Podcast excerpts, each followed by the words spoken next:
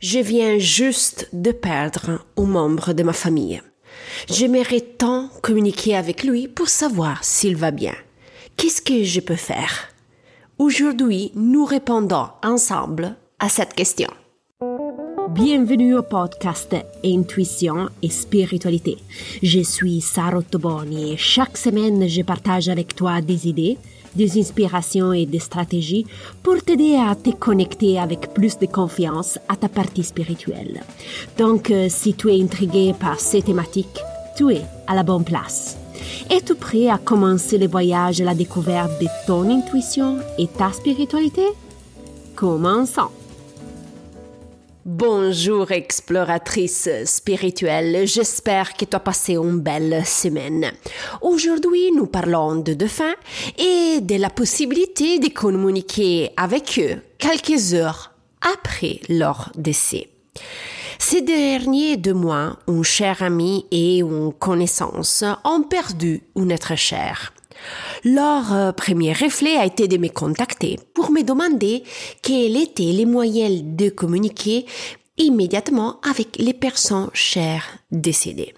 Ces deux personnes voulaient savoir si elles allaient bien et surtout elles voulaient communiquer certaines émotions et idées qu'elles n'avaient pas eu le temps de partager à cause de la mort survenue rapidement.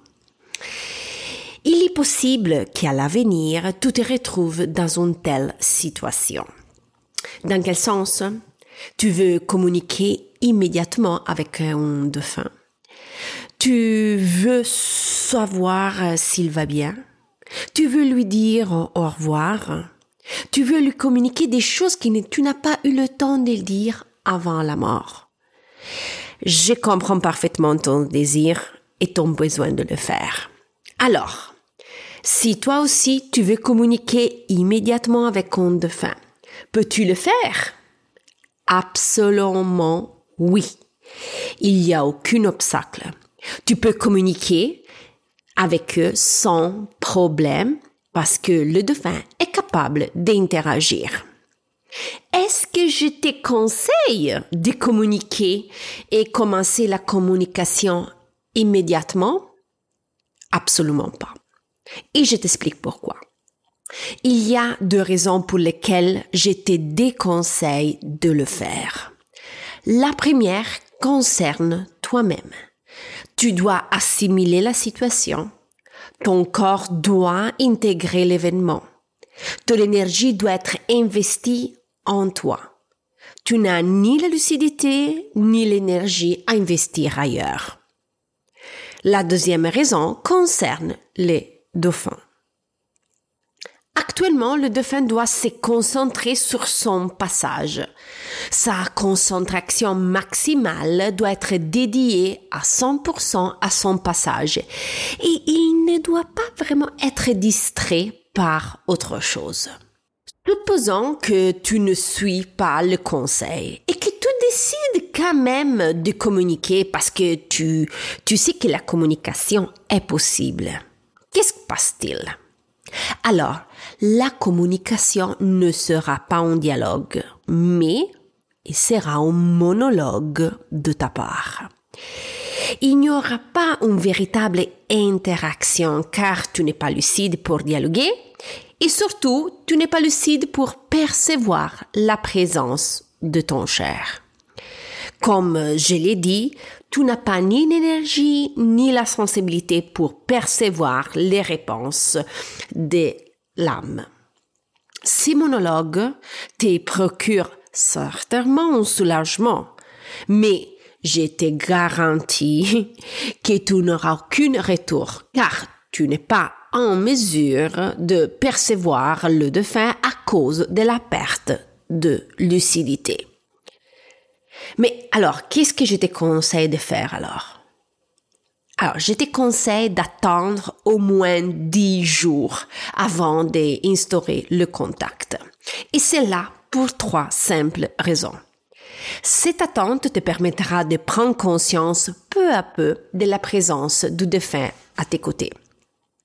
Tes, tes émotions seront moins intenses et la personne décédée aura le temps de faire le passage. Ces dix jours te permettront donc un véritable dialogue plutôt qu'un simple monologue de ta part. Mais avant de te laisser, je veux te rappeler deux petits points. Le premier, ne demande pas de l'aide aux experts en canalisation pour communiquer avec le défunt pendant les premiers dix jours. Personnellement, quand les personnes me contactent, je les informe que je n'interagis pas initialement avec les défunts, euh, tout juste décédé. Car les personnes décédées doivent investir son énergie dans son parcours et ne peuvent pas parler avec moi. Je suis consciente hein, que cela peut déplaire de ne pas pouvoir communiquer immédiatement. Mais rappelle-toi de te donner du temps à toi et au dauphin pour vivre le moment présent. La deuxième précision concerne les signes de communication. Comme j'ai déjà dit dans l'épisode numéro 43, rappelle-toi de convenir avant le décès avec tes proches du symbole, du signe ou une image que l'âme utilisera pour communiquer avec toi après son décès. Convenir un symbole t'aidera énormément dans cette situation précise, surtout si la personne chère désire te dire au revoir ou t'informer que tout va bien après son décès. Récapitulons ensemble les points importants de cet épisode. Tu peux communiquer avec un défunt juste après son décès. Mais je te déconseille de le faire car serait un monologue de ta part et non un véritable dialogue. Après une dizaine de jours, tu peux commencer doucement la communication spirituelle avec l'âme. Nous voilà à la fin de l'épisode. Si tu as des questions, tu peux me contacter en privé, par email ou par mon compte Instagram. Tu trouves toutes les informations dans la didascalie. Si tu apprécies le contenu, n'oublie pas de noter avec les étoiles le podcast sur la plateforme audio que tu utilises. Si tu veux être informé de la prochaine publication, suive le podcast. Je te remercie pour le temps que tu m'as dédié, tout ce que j'apprécie énormément. Je te souhaite une bonne semaine et nous, on se reparle vendredi prochain. Bye bye.